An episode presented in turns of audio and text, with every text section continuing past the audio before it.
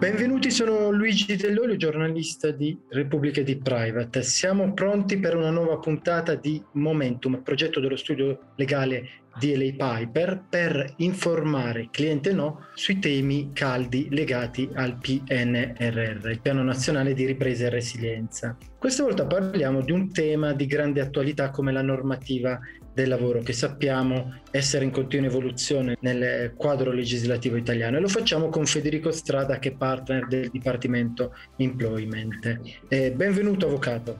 Buongiorno, buongiorno. Avvocato, l'Italia è stato uno dei pochissimi paesi, forse l'unico, ad attuare un blocco totale dei licenziamenti dal momento in cui è scoppiata la pandemia di coronavirus. Se guardiamo tuttavia i dati Istat, si nota che in questo anno e mezzo il paese ha perso 850.000 occupati, quindi prevalentemente contratti giunti a scadenze non rinnovati. Alla luce di questo dato, che bilancio possiamo tracciare della misura d'emergenza? Sì, questa, questa misura è, è, un po' un unicum rispetto al panorama della legislazione europea. L'unico paese che ha adottato una, una, misura di protezione così forte è stato la Spagna, dove però il, il divieto di licenziare era connesso con um, l'utilizzo degli ammortizzatori sociali e peraltro dire, aveva una durata molto più breve. Noi siamo l'unico paese al mondo che ha avuto un'estensione così ampia e generalizzata per tutte le imprese del divieto di licenziamento. Poi c'erano ovviamente delle, delle eccezioni perché questi occupati che sono stati persi sicuramente erano legati, eh, e lo sappiamo, al mancato rinnovo di certi contratti a termine, di cui magari dopo so, possiamo parlare, ma sappiamo che qualora l'impresa avesse cessato definitivamente la propria attività avrebbe potuto comunque licenziare, quindi c'erano alcuni piccolissimi eh, buchi. Io credo che però il numero complessivo si spieghi anche attraverso diciamo il, il genio italico, nel senso che eh, la misura era forte, era di emergenza, aveva probabilmente una sua logica, una logica di eh, proprio job property, no? quindi conservare la proprietà del, del, rapporto di lavoro fino a che non fosse passata all'emergenza sanitaria. Una logica che magari io non condivido, ma che per quella maggioranza parlamentare poteva avere, avere, un senso. Però l'imprenditore che avesse registrato comunque degli esuberi strutturali ha trovato degli escamotage, degli strumenti ovviamente eh, legittimi e legali, l'ultimo dei quali sicuramente è stato poi codificato nella legge 178 del 2020, quindi il meccanismo degli accordi sindacali di uh, incentivazione volontaria rivolti alla maggioranza o alla totalità dei dipendenti. Quindi noi abbiamo visto, abbiamo fatto delle ristrutturazioni in questo senso, ma era impossibile, eh, come dire, eh, bloccare un fiume in piena, che era quello appunto la necessità de- dell'impresa di riorganizzarsi, ristrutturarsi. Non dimentichiamo poi che insomma, la Commissione europea ha censurato, insomma, il, la raccomandazione di giugno scorso, ha censurato questo blocco generalizzato che comunque ha da un certo punto di vista impattato pesantemente sulle, sulle imprese e, e, questo è stato sicuramente uno degli indici più chiari di un certo tipo di conservatorismo rispetto alla legislazione del lavoro, che poi abbiamo visto anche associato a, alla cassa integrazione a pioggia, perché di fatto quello che è accaduto è che con il blocco dei licenziamenti il governo ha autorizzato ha esteso la cassa integrazione a tutti, anche chi aveva magari anche solo un dipendente, no? E questa misura eh, ha drogato un po' il mercato, diciamocelo chiaramente. Il lavoratore è rimasto in forza ma sospeso in cassa integrazione. Questa circostanza insomma, non aiuta eh, sicuramente in termini generali l'economia del, del lavoro, la possibilità per, per, le persone di guardarsi attorno e cercare di, di trovare nuove occupazioni. Insomma, si sta seduti e si attende. Sì, questo è durato all'incirca 16 mesi, poi con l'arrivo dell'estate è iniziato il processo che porterà alla normalizzazione. A che punto siamo? Cioè, quali sono rimaste delle misure d'emergenza e quali invece sono state superate?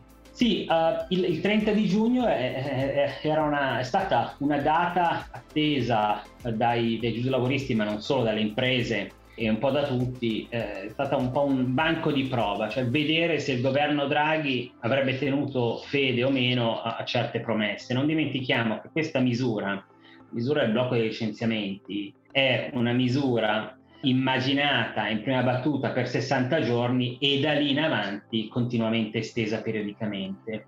Io mi riferisco a questa misura insomma, un po' appunto ad una, ad una droga, perché poi quando si continua a, ad estendere una misura provvisoria, ovviamente abbiamo un problema. Mi ricordano certi paesi sudamericani che hanno il partito rivoluzionario uh, istituzionale. No, cioè non si può avere una misura d'emergenza per 16 mesi.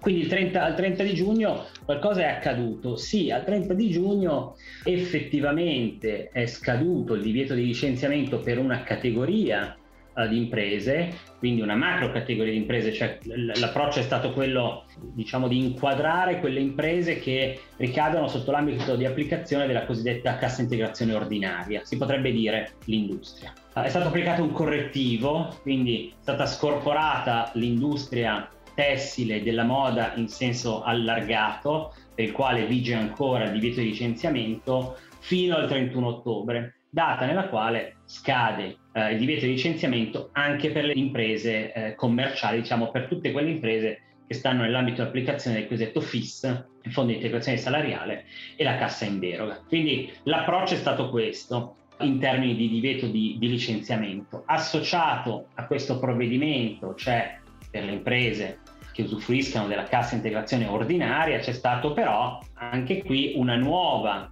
disposizione che ha eh, concesso ulteriore cassa integrazione previo, quindi senza costi aggiuntivi per 10 settimane, previo ovviamente eh, il divieto di, di, licenziare, perché ovviamente non si può godere delle due, delle due misure.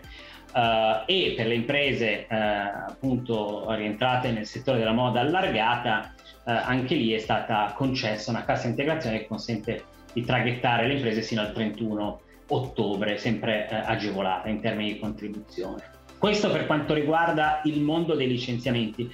C'è un'area eh, però di grandissimo interesse che credo diventi insomma, calda e stia diventando calda proprio in questo momento. Ricordiamoci che rimane ancora in vigore il mondo dello smart working semplificato. Quindi eh, lo smart working è stata l'altra grande misura, diciamo anche azzeccata da un certo punto di vista e sicuramente appropriata no, nella gestione della pandemia nella gestione della forza lavoro. Uno perché ha spinto le, le aziende verso una digitalizzazione forzata, no?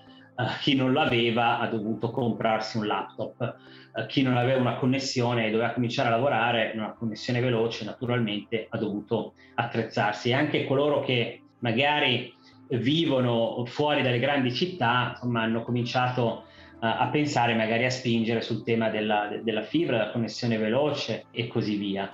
Lo smart working che eh, con l'intervento normativo del 2017 era un po' diciamo così un provvedimento rivolto alle, alle grandi aziende, alle, quelle aziende che potevano permettersi di mandare a casa i dipendenti, farli lavorare occasionalmente da casa, di investire su una produttività, su un welfare un po' diverso, è diventata una misura di sicurezza azzeccata, eh, una misura di sicurezza per la salute dei dipendenti e, come dicevo, ma forzato, questa è la mia, è la mia idea, insomma, per quel che vedo eh, presso le aziende, ha forzato un po' tutti a ripensare il modo di lavorare. È legato questo smart working semplificato, che oggi ricordo a tutti è raccomandato, è legato allo stato di emergenza. Voi sapete che lo stato di emergenza in questo momento si discute la sua estensione fino al 31 sì. uh, fino al 31-12. No? Quindi questi sono i due grossi eh, provvedimenti, cioè lo stato diciamo, dell'arte di questa, di questa estate, seconda estate di pandemia, chiamiamola così. Sì. Nel corso degli ultimi vent'anni in Italia ci sono state molte riforme del diritto del lavoro, perché si è sempre detto che occorreva tenere il passo con un'evoluzione molto rapida del mercato. Visto che stiamo entrando con l'approvazione del PNRR in una stagione fortemente riformatrice, c'è da aspettarsi, avvocato, una nuova riforma del diritto del lavoro nel nostro paese? Questa è, un, è, una domanda uh, sicuramente di, di, di, grande stimolo. Um, guardandosi indietro, noi vediamo le riforme, la riforma Fornero, il Jobs Act, noi vediamo che questo paese ha provato a cambiare e ha cambiato sicuramente molte cose. C'è sicuramente un prima e, e un dopo. andando ancora più indietro pensiamo alla legge viaggi, insomma, e a come eh, ha impattato sull'organizzazione aziendale, sui contratti e così via.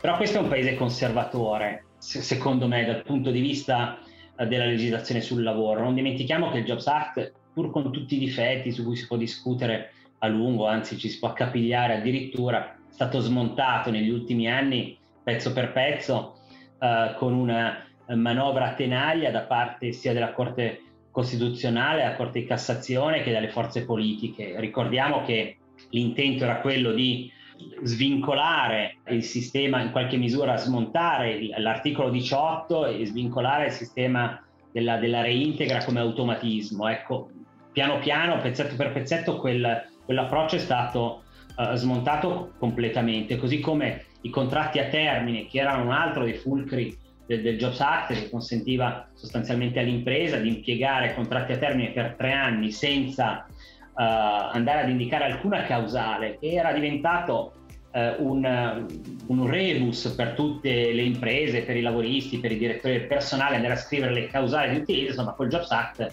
c'è stata una grande liberazione di questa tipologia contrattuale, che è comunque un contratto flessibile sicuramente, non è una brutta parola il fatto che sia flessibile. Ecco, il Jobs Act è stato smontato, oggi il PNRR apre degli scenari e io partirei proprio dal contratto a termine, perché uno dei provvedimenti che i governi eh, degli, ultimi, degli ultimi 16 mesi hanno uh, dire, confermato eh, è stato proprio quello della, dell'estensione del contratto a termine senza causale entro i 24 mesi, quindi l'estensione dai 12 ai 24 mesi proprio come strumento di flessibilità per le imprese, anche per porre diciamo, freno a quell'emorragia di posti di lavoro perduti perché un contratto a termine come quello diciamo, rivisto dalla, dalla riforma di, di Maio eh, è un contratto rigidissimo che nessuna azienda può utilizzare per più di 12 mesi. E purtroppo eh, le aziende dovranno intercettare questa ripresa.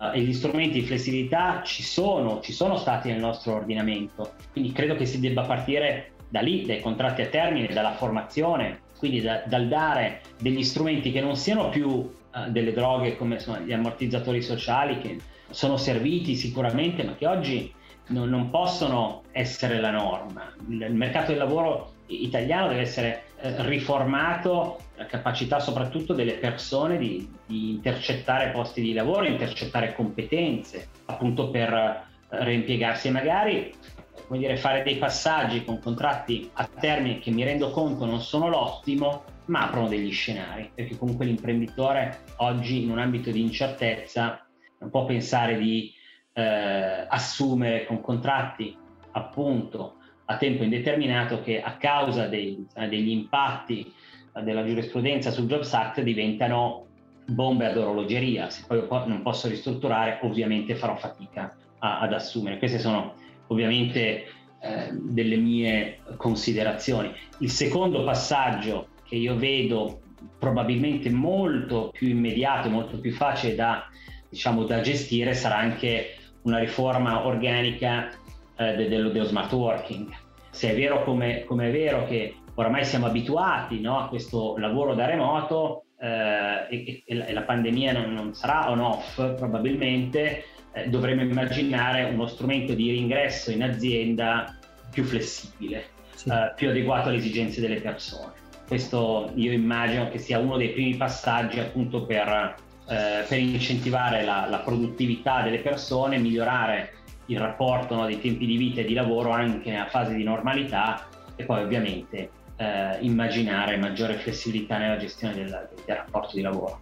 Bene, grazie ancora Avvocato Sada per essere stato con noi, per averci illuminato su un segmento del diritto in costante evoluzione. Grazie, grazie a lei, grazie a tutti. E grazie a tutti per averci seguito in questa puntata del podcast Momentum. A risentirci con altri temi di discussione e con altri ospiti.